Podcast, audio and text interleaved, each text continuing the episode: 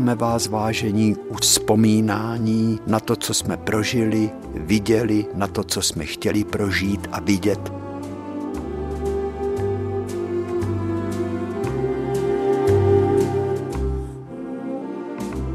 Vzpomínání na ty, kteří byli nedílnou součástí našich životů, byť se někdy kolem nás jen myhli.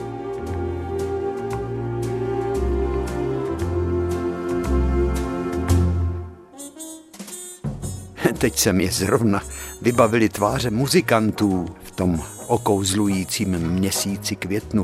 No jo, kteří hráli na prvním poválečným prvomájovým průvodu v roce 46.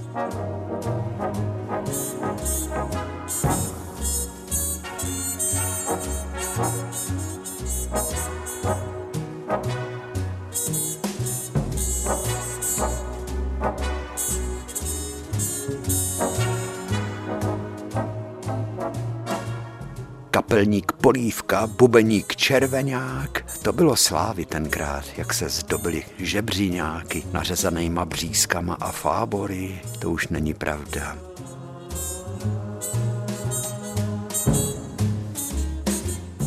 květen bude vždycky v našich životech spojený na ty převratné události končící války.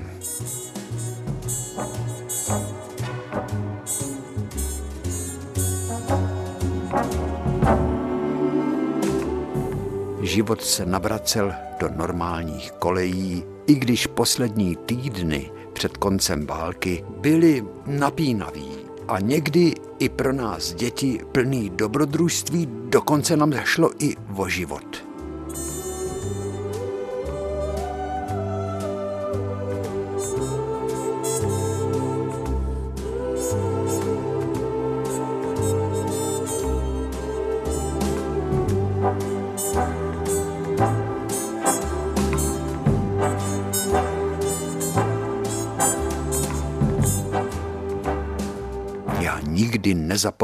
Zákop u německý pozorovatelny, ta byla nad vzornou zahradou, která začínala za naší stodolou. Tahla se až nahoru na průhon, kde byl triangulační bod a tam měli vojáci Wehrmachtu, oni to nebyli Němci, byli to takový tátové, Rakušani to byli, takový přitěle. Nás děti měli rádi, protože nám ukazovali fotočky dětí, který doma nechali a museli do této války a vysazovali nás na bedinku, aby jsme se mohli dobře pokoukat z obrovského dalekohledu, který stál na stojanu. Ty dvě trubice toho dalekohledu byly veliký.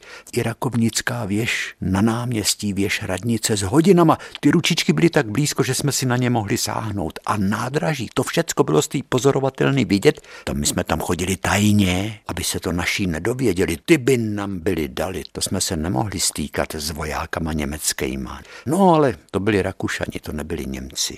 No a jednou jsme tam šli na tu čumendu, kouknout se tím jejich dalekohledem. Nádraží jsme měli jako na dlaní. A naraz se na nebi objevily spojenecký stíhačky. Spitfirey a začalo peklo. O tom už jsme mluvili. Dělali nálety na rakovnický nádraží a rozstříleli na Maděru lokomotivy, které tam stály. To bylo vidět. No bylo by to vidět, jenomže ty vojáci nás vzali za kšandy a šoupli nás, než jsme se spamatovali. Už jsme leželi v zákopu který byl kolem té pozorovatelny. A ještě nás chránili svýma tělama, protože nad náma ty Spitfirey dělali tu zatáčku. Já zvědavej povotočil jsem hlavu, kouknul jsem se, já viděl každý šroubek na tom aeroplánu. Hm, a ty kruhy, ty anglický znaky a písmena. A dokonce i pilota v kabině jsem viděl. Tenkrát stačila jedna dobře mířená dávka z kulometu nebo tam hodit nějaký granát do toho zákopu a hm, nebyl by ani Květoun, ani Venca Tuhýk, ani Pepík Sojkojc, kdo tam s náma ještě byl. Možná Jindra Vít, Jarda Franěk. Nikdo by nebyl. Měli jsme kliku, ale ten svist těch Spitfireů tak nízko letících, o tom se mi ještě dnes v noci zdá.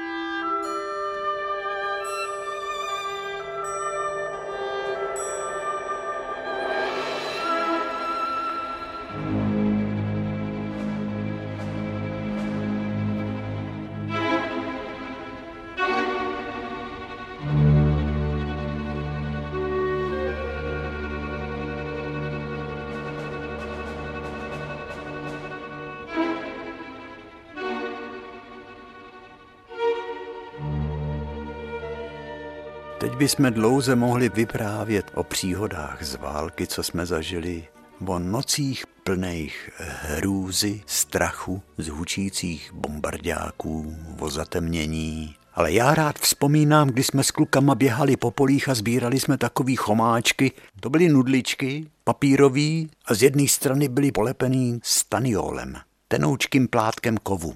To přehučeli bombardáci a z nebe se snášeli tyhle ty chuchvalce lametek. Lametky se tomu říkalo, o tom jsme už taky vyprávěli, to už je taky skoro deset let.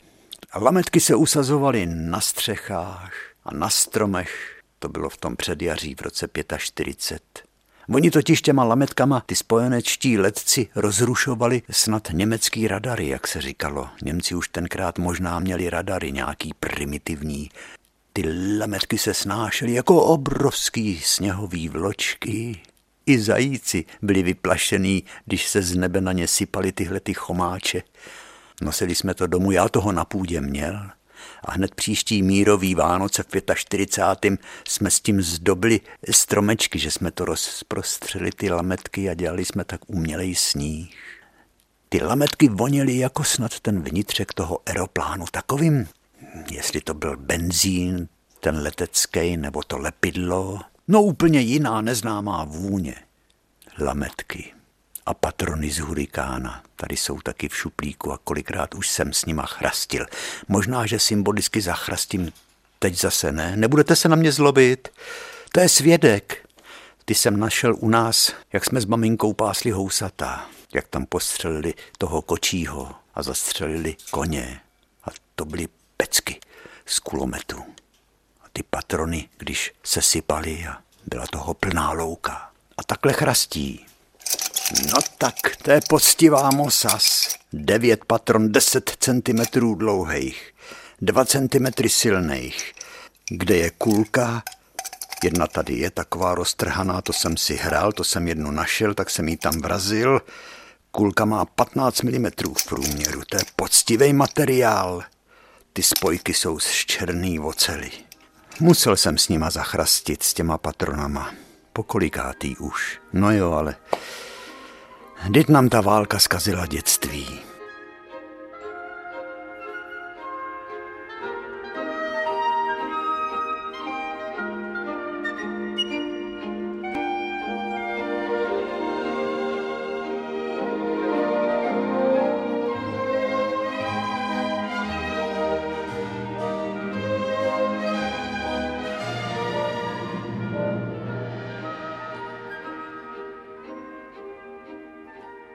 Kde jsme to přestali?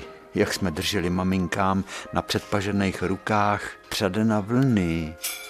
A maminka tu vlněnou silnou přízi namotávala na klubíčko a na nás bylo sledovat pozorně, jak se příze odtáčí a my jsme museli pohybovat s těma od sebe vzdálenýma rukama pečlivě, zprava, doleva, zase doprava a stále stejně ruce od sebe museli mít roztažený, aby z nich to předeno vlny nesklouzlo, protože při nejmenším mě maminka řekla, že jsem nemélo. To se párali tenkrát starý svetry a pletly se z nich ponožky.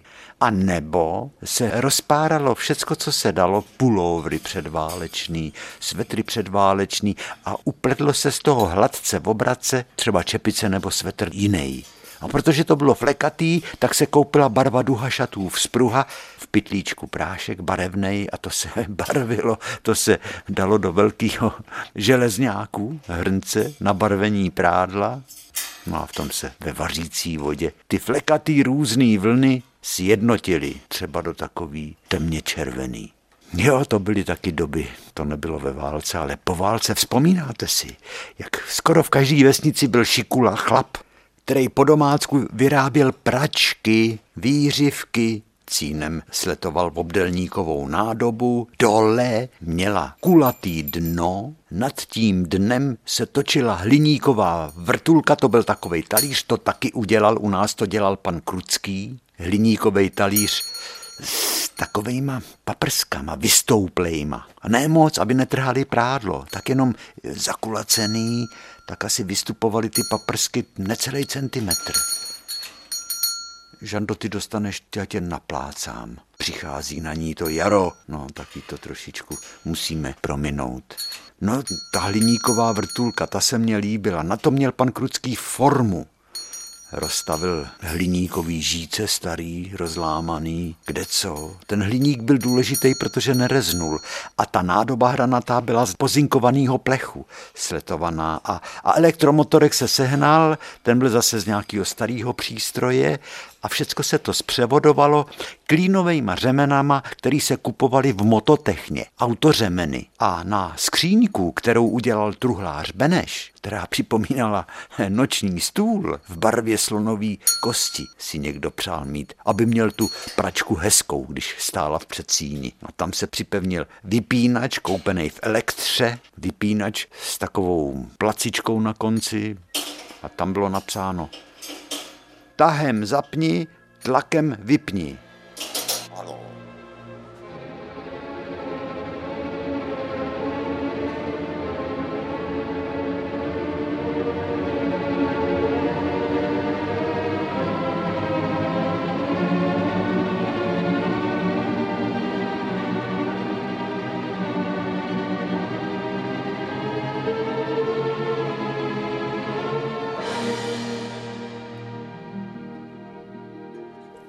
Války.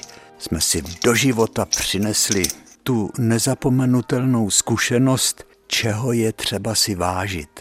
Vážit si třeba kousku chleba, nebo lidský poctivosti, nebo dobrý košile, nebo vlněných kalhot, který mě maminka nechala přešít ze svý sukně kostýmový, jak se látky obraceli, o tom už jsme všem mluvili, no jo, ale když ono to patří k té naší generaci, pro dnešní mladý lidi nepochopitelný. Jako když my jsme se učili o husických válkách, tak dnešním mladým připadá naše minulost. Od toho května v 45. jsme prožili víc než 60 jar a žádný se do nás tak hluboko nevepsalo. To bylo v dobách, kdy jezdil autobus na dřevo plyn, pivo přivážel sentinel a po cestách šuměli saně tažený koňma. Koně měli na chomoutech rolničky. A ty svým zvoněním zdobili celý kraj. Ano. Papoušek nám tady leze po kleci a dělá zase takovej jemný hluk. Začne se houpat na úzdu a tam je spoustu zvonců. Ty si v opice, Žando. Ona pozná, kdy mám ty sluchátka na uších a kdy si nepovídám s ní a povídám si do mikrofonu. Už je to tady, no. A kasacink takovejhle zvoneček, to si Žando vzpomínám, to si udělala moc hezky, měl pan Kučera na krámu a pan Sikora taky. Do krámu, se říkalo. Ty jsi šikovnej papoušek. Na tebe jde Jaro, ty se chceš mazlit, pojď já tě vyndám, pojď. Ne, trucuje, nechce, žárlí. Oni ty zvířata mají svůj svět. Viď, Fifinko, říkala babička svýmu pejskovi. Proč si mě ty potvoro včera utekla na autobusovou zastávku? Já jsem tam pro tebe musela dojít. Ještě, že tě nepřejelo auto. Co by si ty náno dělala v rakovníku? Vždyť nemáš ani peníze, aby si se zaplatila lístek na autobus a vůbec si v tom rakovníku nemohla nic koupit, protože nemáš peníze. Ne, ona tam stojí, čeká. Proč jsi tam chtěla? No, řekni, vidíš? Neřekne, ale já vím, co si myslí. Jen promluvit takový zvíře. Jen promluvit. Ty potvoro jedna, ty v opice, říkala babička, hladila Fifinku a ta jí hned volízla ruku a když jí nastavila tvář babička, tak no dneska ta žanda řádí. Ano.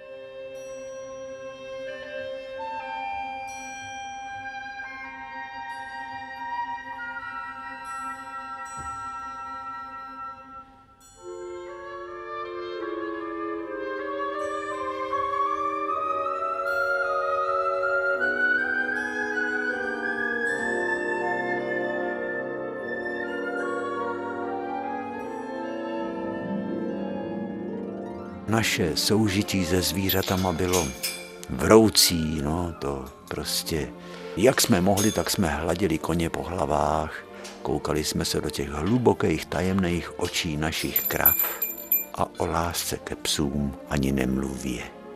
Pokušitel všech psů a koček, mě říkal děda, mě. A smál se, protože já jsem nemohl vidět pejska a kočičku, aniž bych si s ní nepromluvil. To bylo tak pěkný. A je to v nás. A čím víc se nám ty léta vrší, tím víc se nám to všecko zdá, jako kdyby to byla pohádka.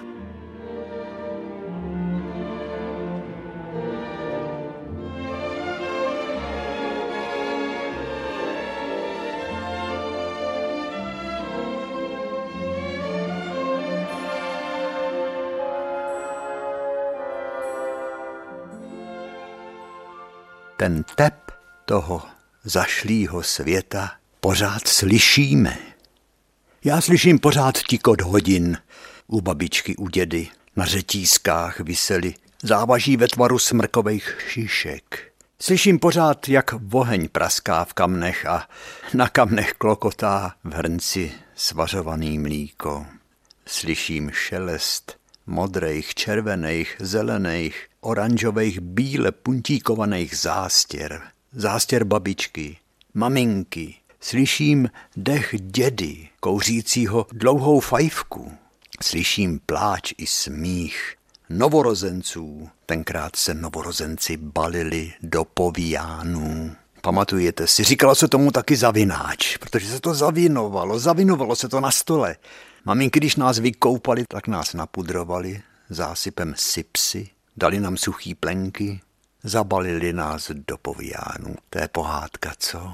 Ty děti voněly a ty povíjány byly převázaný vyšívanýma mašlema. Na nich obyčejně byly růže, takový staročeský. A jedli jsme rybí tuk, hned po válce, aby nám nezeslábly kosti. A všichni ti, kteří nás životem provázeli, jsou tady s námi pořád. Chodili po polích, lesích, sadech, lukách, po chmelnicích, po polních cestách a po návsích.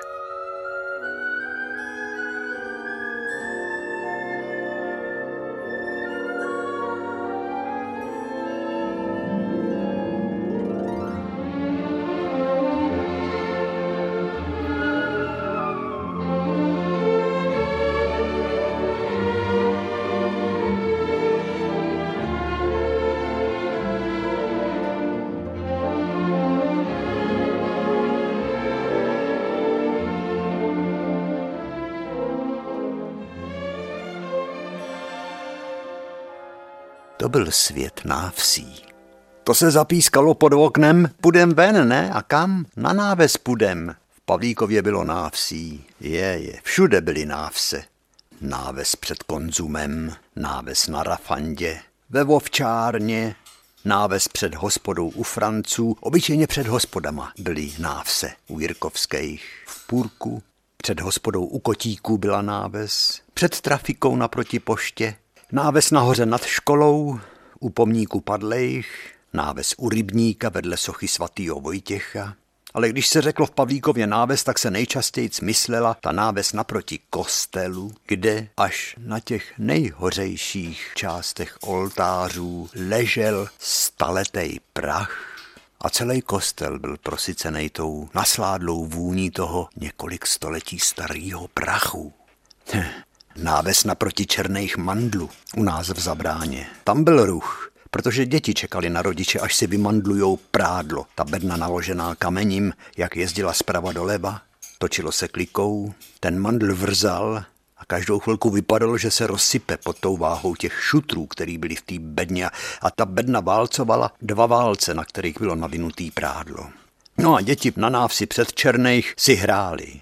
Holky skákali panáka, nebo si hráli s panenkama, ty hračky. To bylo taky zajímavý. Kluci si hráli buď s autákama, starýma takovýma prkenejma, který buď se kupovali na pouti, nebo je dělal truhlář, nebo i táta. Ale holčičky si hráli s panenkama, s utěrkama s hadříčkama. Oblíbená hračka kluků byl taky žebřiňák, vůz a kůň. My jsme s klukama hráli čáru. To bylo dobrodružství, když se házeli desetníky a pětníky na čáru která se pod patkem vyrila do, do zaprášené cesty, která vedla dolů k rybníku. A nebo jsme tloukli špačka. Vzpomínáte si na špačka, na ten kousek toho polínka, který byl na každé straně ze špičatělej, ten špaček ležel na zemi, ta špička odstávala mírně nad zemí a do té se muselo klackem praštit, do té špičky toho špačka, on se zatřepetal a vyletěl. Potom se musel v tom letu trefit tou pálkou a někam odpálit. Honili jsme káču taky. Navinovali jsme provázek na vysoustruhovanou káču. Na spodním konci, kde se ta káča točila po zemi, byl cvoček ševcovský. Byčíkem jsme do té káči mrskali. A modernější potom přišel vlk, ten se kupoval v rakovníku v hračkářství, někdy taky ho měl pan Kučera i pan Síkora. Ten byl dutej a taková osakovová s vroubkama. Na tu se zatlačilo, ten vlk se roztočil a vydával takový hůčení. Jo, my jsme měli pořád s čím si hrát. Potom jsme dělali z průtků luky a šípy. A to všecko ty hry se odbejvaly, když ne v křovích, na skoupejch, zahradě, tak na návsi.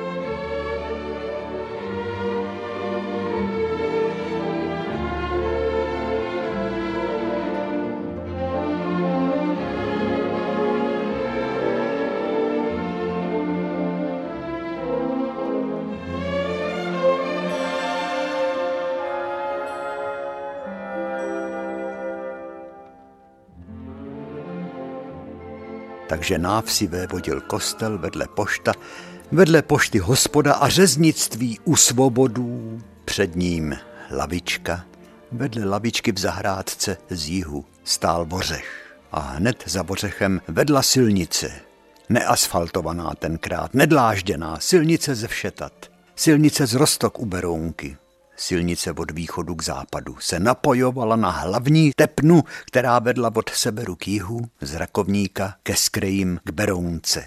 Řezník pan Svoboda dělal tlačenku, že když se do ní zakrojilo, ukrojili se takový ty placičky, který se na talíři rozprostřeli.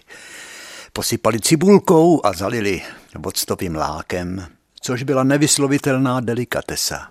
Tak ta rozkrojená tlačenka připomínala ty nejnádhernější mozaiky, který jsem později viděl na bazilice svatého Marka v Benátkách.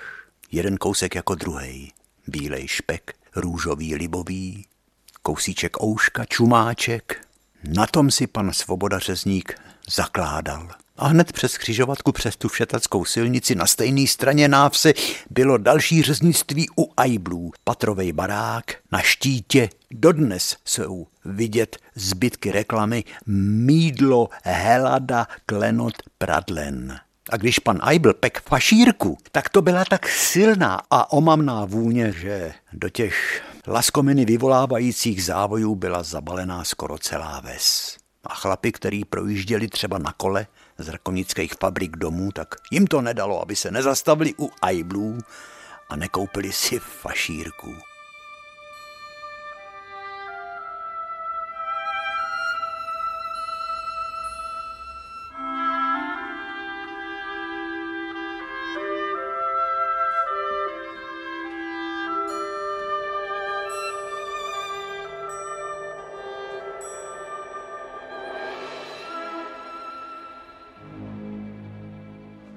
Naproti byla prastará roubená chalupa, u šímů, taková nakřivo, došková.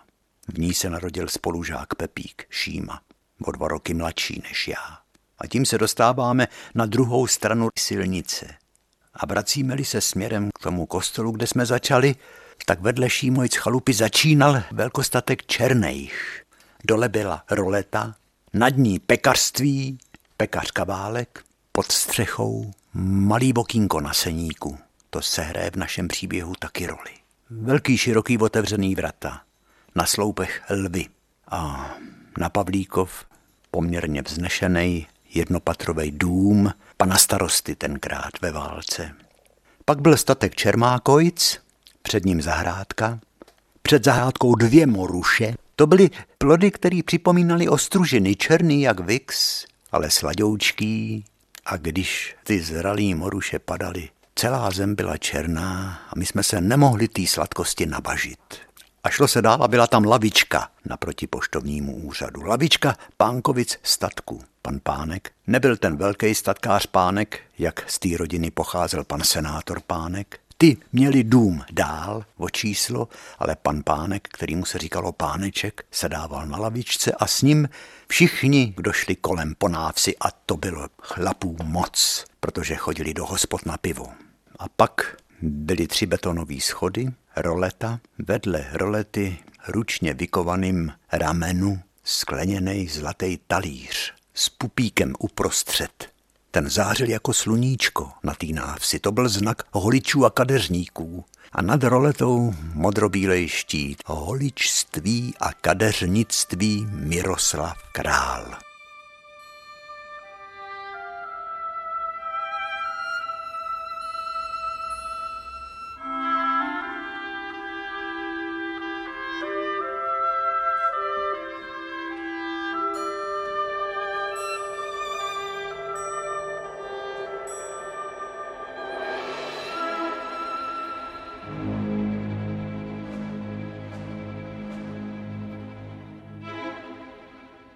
Ale na návsi jako něco, co má mimořádný význam, co nebylo přilepený k ničemu, jako když někdo má vyset na řemínku na krku drahokam.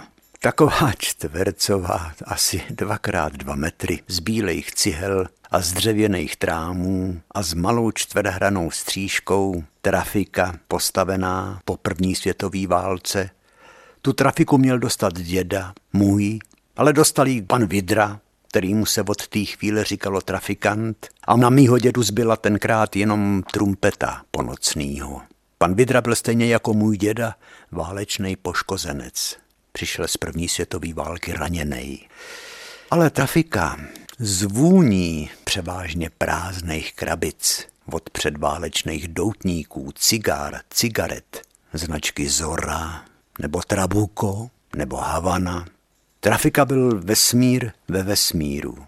Tam bylo takový proseděný kanape. Tam bylo napraných chlapů, plný kanapátko, ty péra tlačili, ale to nevadilo, protože tam se semlelo tolik věcí a že bylo o čem povídat, když byla válka. A tam nikdo nikoho nemohl poslouchat. Jenom ty chlapi, co tam seděli a vyprávěli si a šeptali si, co hlásil Londýn, a vždycky někdo zaklepal na malý vokínko, pan trafikant Vidra to vokínko zdvihnul nahoru, pošoupnul a tajemná vůně štiplavě nasládla všech těch krabiček po těch vzácných předválečných doutnících na chviličku pronikla na celou náves a za vokínkem stál třeba pan Kapoun a přál si tři cigarety na tabačenku. Tak se tenkrát kupovali cigára. Ale ono bylo co kouřit pořád, protože chlapi si doma pěstovali tabák a spali si ho do dutinky. Dutinky prázdný měl trafikant Vidra na skladě pořád. To byly ty takové trubičky z jemného papíru. To si jistě někteří z vás vzpomínáte.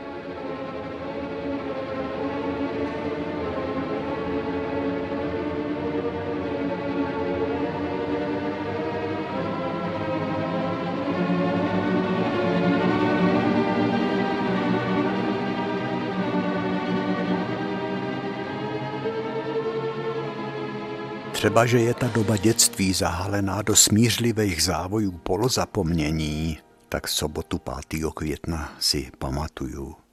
Rádio najednou hlásí, úplně jinak než hlásilo dřív a Praha volá o pomoc. Tak jsem oběh hned všecky sousedy. Jirkovi Čatkovi jsem to řekl, který bydlel naproti, kde neměli rádio. Truxum, u hladků jsem se zastavil a tak se začalo žít v napětí, Lidi chodili jako praštěný, konec války tu byl, ale mír ještě ne.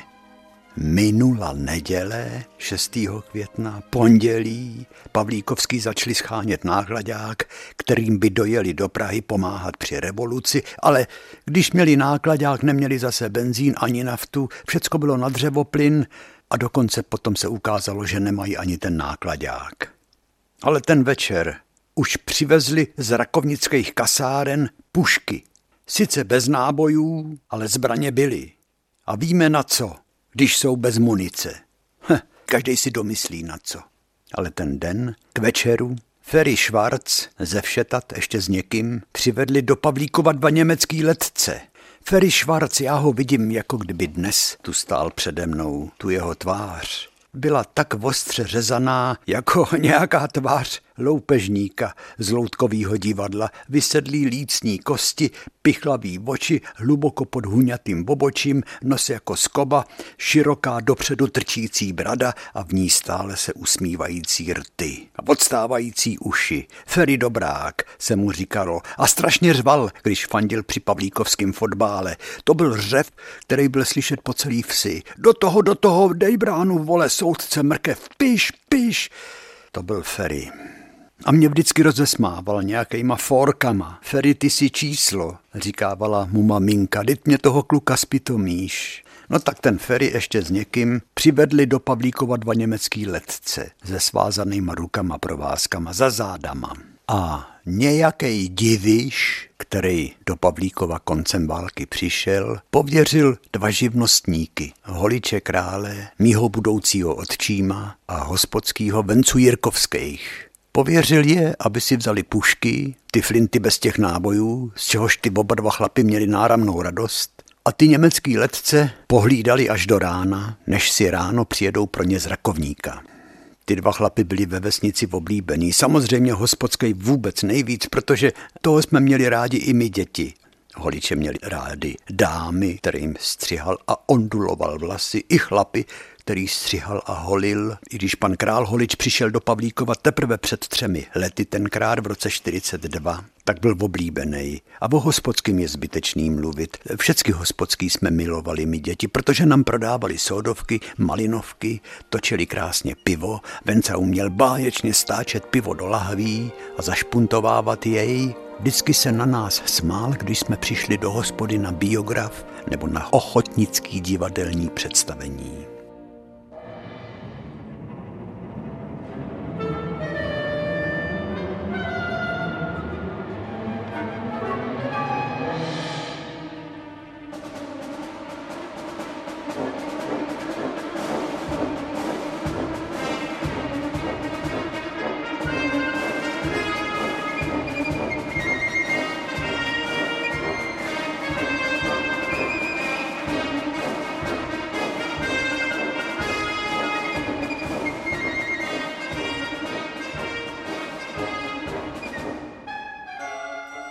Najednou tu byla ta májová noc a měli tuhle tu povinnost.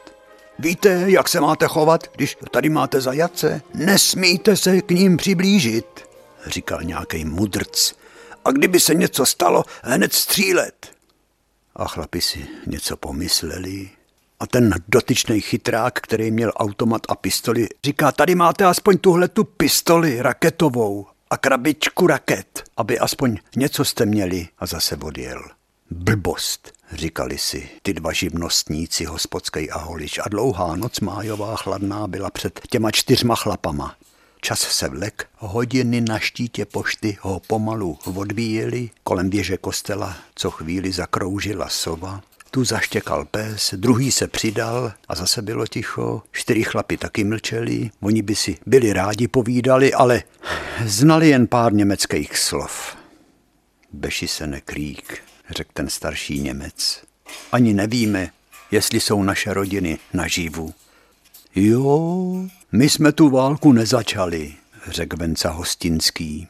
To už bylo k půlnoci, čtyři chlapi už seděli na lavičce před Svobodovic hospodou. Jeden poprosil, aby mu rozvázali ruce, že si chce odskočit na malou stranu, tady jenom k tomu plotu a ukazoval na plot před hospodou, kde za plotem stál vořech. A když se hned vrátil, tak chlapi na něj mířili těma prázdnejma puškama. Sahnul sobě do kapes, vyndal nějaký fotky, Vyndal kapesní hodinky, vyndal mapu, kde bylo něco tuškou, nějaký čtverec nakreslený. Tu mapu jsem dlouho měl, já nevím, kam se mě ztratila. A vyndal tadyhle ten letecký kompas, teď ho držím v ruce, s bublinou uprostřed.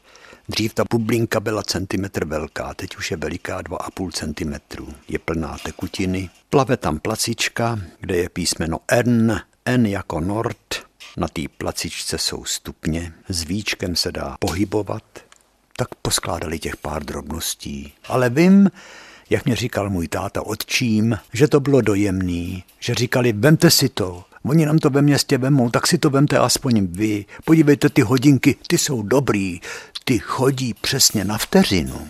A ukazoval hodinky, který si nakonec vzal můj táta. Na vencu taky něco zbylo, ale prosím vás, řekli ty Němci, neskočil byste domů pro pár syrových vajec. Hm, to není jenom tak. Jeden z nás tu bude hlídat oba dva.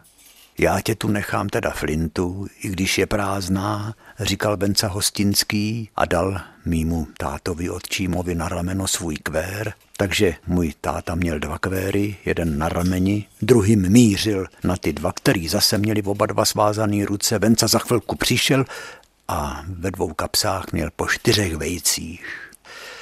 Ty Němci, oni to byli fajn chlapi, no, letec přece nebude žádný pitomec. Potom mě říkal táta, to víš, to jsou inteligentní letci. Tak jsme jim rozvázali ruce, aby si ty vajíčka mohli rozbít a za syrova je vypít. Jak oni je lačně pili, Teď tam byla hromada skořápek a co s nima? To tady nemůže zůstat. To by se lidi ptali, kdo tady vypil vejce syrový. Víš co? Zahrabe je tamhle do toho šnoblovic hnoje, co je naproti kampeličce, řekl můj táta Vencovi a ten tu pečlivě srovnanou čtvercovou hromádku hnoje rozhrnul a bídlema ty skořápky od osmi vajíček hezky tam ukryl. Hlavně, že je tma jako v ranci a nikdo nás nemohl vidět, jak tady pomáháme okupantům, říkali chlapi. Dva živnostníci, proto spolu drželi basu. No a toto tajemství, kdyby to nebyl táta mě řek, tak si to ty oba živnostníci odnesli do hrobu.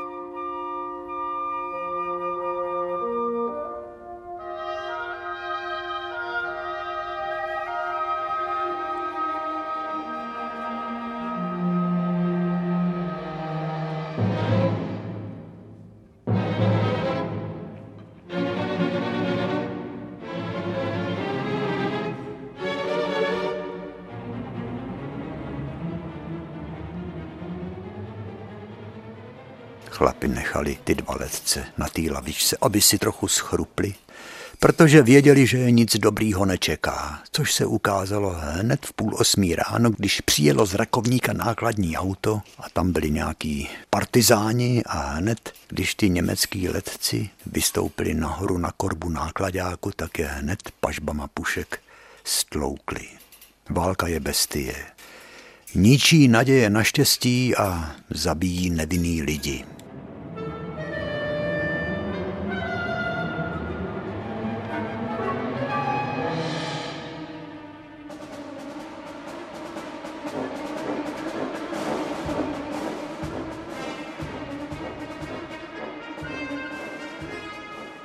Příběh dvou letců málo kdo v Pavlíkově zaznamenal. Za to průjezd německý kolony, po zuby ozbrojených asi 30 nákladáků, který přijížděli zase od Všetat, kterýho to mohlo být května, možná, že v úterý 8.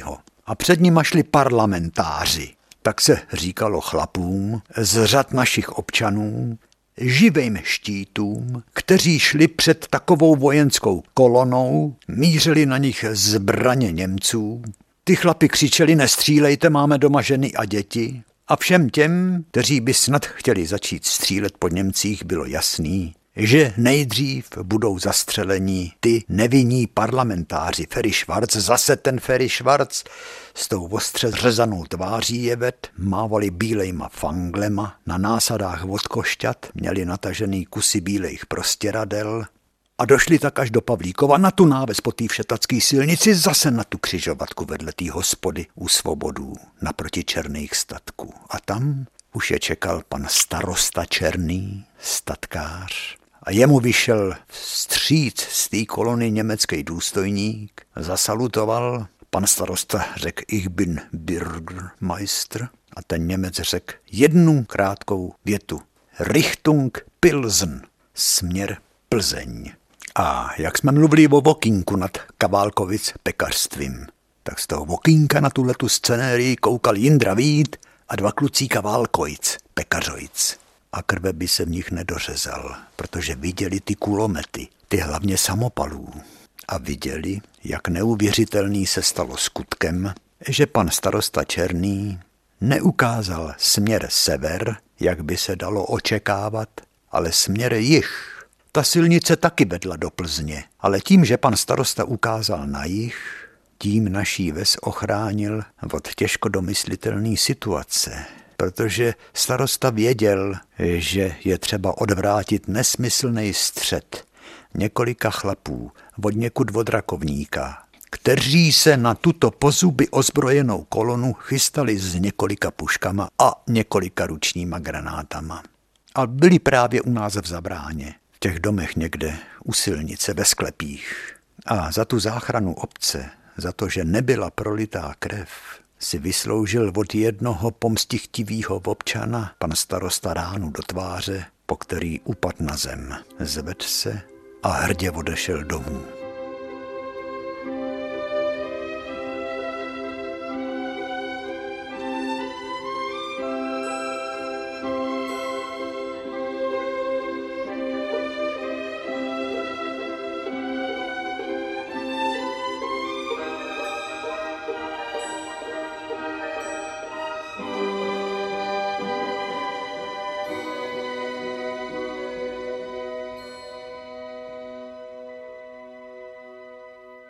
O tom všem Jindra Vít dodnes vypráví. Jak jedno auto přeci jenom z kolony se opozdilo a Pavlíkovským se ho podařilo zajmout. A taková nevinná babka seděla prej vedle šoféra a nechtěla vystoupit, protože seděla na bedně plných ručních granátů.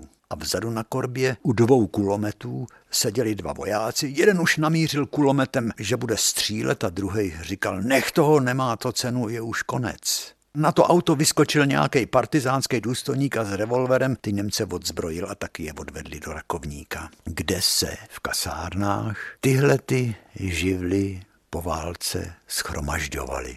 Potom rychle přišel konec, přijeli rudoarmějci, ty se usídlili u nás naproti oknům na bývalém fotbalovém hřišti a už nastala svoboda a bylo jaro a rozkvetly šeříky a stále byly revoluční gardy v Pavlíkově v pohotovosti a teď hlídali nějaký chlapi na stráži směrem k újezdu a z kopce stráž se blíží ke vsi auto, nákladní. V noci byla vidět jeho silueta a řev motoru byl slyšet a někdo vyběh s baterkou a točí s ní do kruhu, aby auto zastavilo, ale auto jede dál a chlapi zamířili a to už měli náboje do kulovnic a vozval se třeskot střel a auto prý udělalo a zastavilo. A bylo ticho.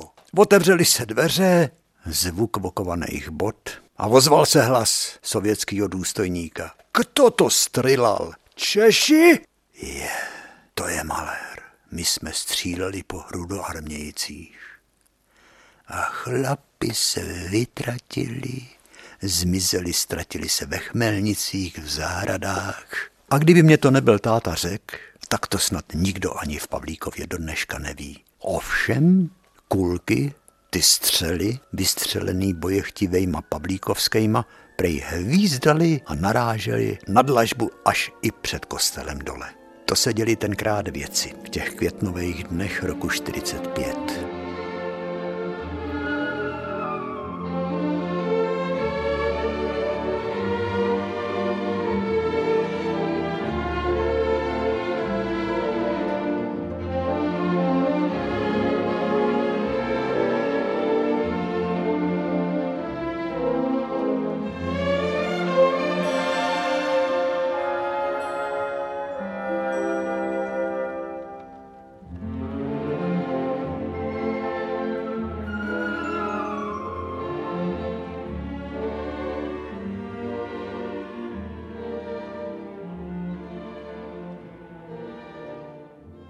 Mluvili jsme o Pavlíkovských návsích, naproti kostelu, naproti obecnímu úřadu, naproti poště, za poštou, mezi hroudama země a plevelem se tu a tam zaběleli lidský kosti, protože tam byl dřív hřbitov, než ho přestěhovali nahoru na kopec na Hůrku na přelomu 19. a 20. století, právě když se stavil poštovní úřad. A deště nebo mrazy zem nadzdvihly a zaběleli se lidský kosti. Lidský kosti těch, kteří si odžili tu svou každodenní dřinu, radosti, žali a možná, že pili i na dluh ale určitě si pučovali od sousedů motiky, lopaty, pily, který potom většinou poctivě vraceli, a nebo taky ne, ale často všecko srovnal.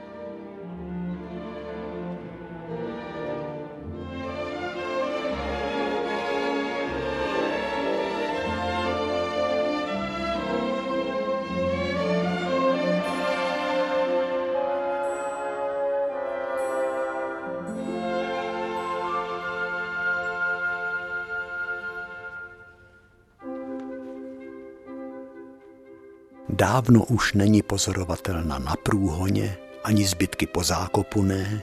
Z pozorovatelny se stala kabina pro fotbalisty. Trafika na návsi už taky nestojí. Moruše už jsou poražený dávno a pekařka Válek už dávno chleba nepeče řeznictví a hostinec u svobodů, ani zahrádka, ani ta lavička už není ty světkové toho tehdejšího divadla světa, divadla života, toho teátrum mundi už odval čas.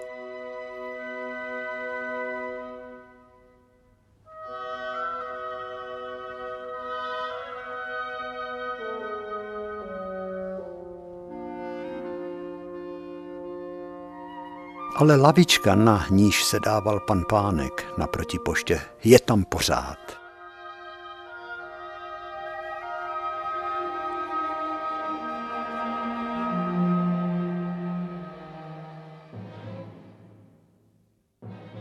Je to svědectví o domově. Ten pravej domov přece je jen jeden. Tam vždycky najdeme největší pocit bezpečí. Tam víme, že v kredenci je v ubrousku zabalený bochník chleba, slánka, v zásuvce nůž, ve spižírně máslo, v poličce pod rádiem je člověče nezlob se, dáma, mlejnek a je tam babička, která pořád někam spěchá a děda, který kouří fajfku a maminka, která odchází do kadeřnictví nebo pere ubrousky. A na návsi vždycky potkám někoho, s kým si můžu třeba zavzpomínat na to, jak jsme seděli v obecní škole, nebo na všechny místa kolem vsi, kde jsme si hráli.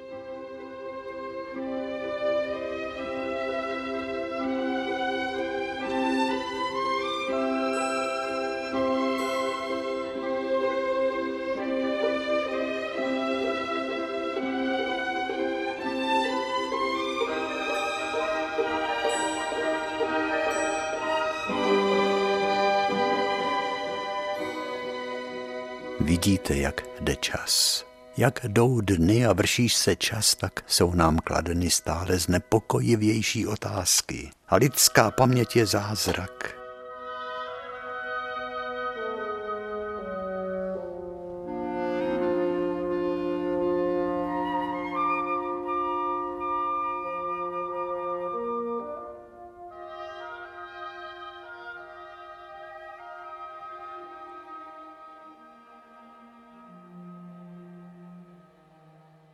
Ve vašich dopisech vyjadřujete údiv, jak je možný si to tak všecko pamatovat, ale vždyť vy si to pamatujete taky. A mně se vzpomínky vybaví, když si to toužebně přeju.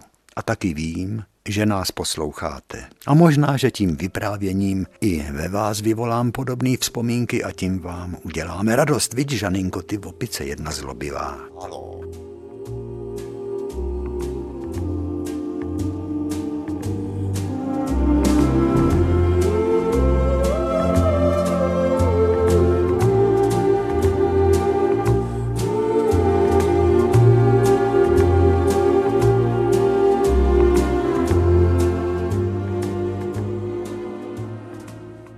Vždycky, když se dostanu na tu Pavlíkovskou náves, tak si nemůžu nevzpomenout na tu májovou noc před víc než 60 lety. A představím si tam ty čtyři chlapy. Dva z nich mají uniformy s knoflíkama, s hákovejma křížema, na ty skořápky z osmi vajec, jako kdyby na tom svět stál, na ty pušky bez nábojů, na hliníkovou raketovou pistoli, a že to všecko byla pravda a ne sen, dokládají patrony a tady ten letecký kompas s tou dvoucentimetrovou bublinou.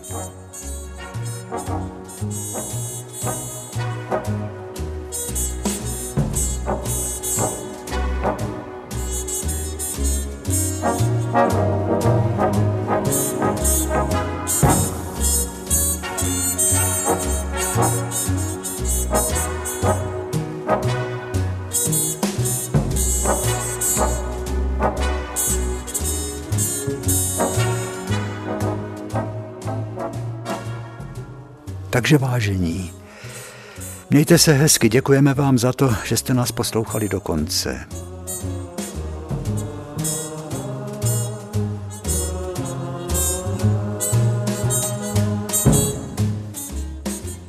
Děkujeme za dopisy a těšíme se na setkání u naší hodiny příště.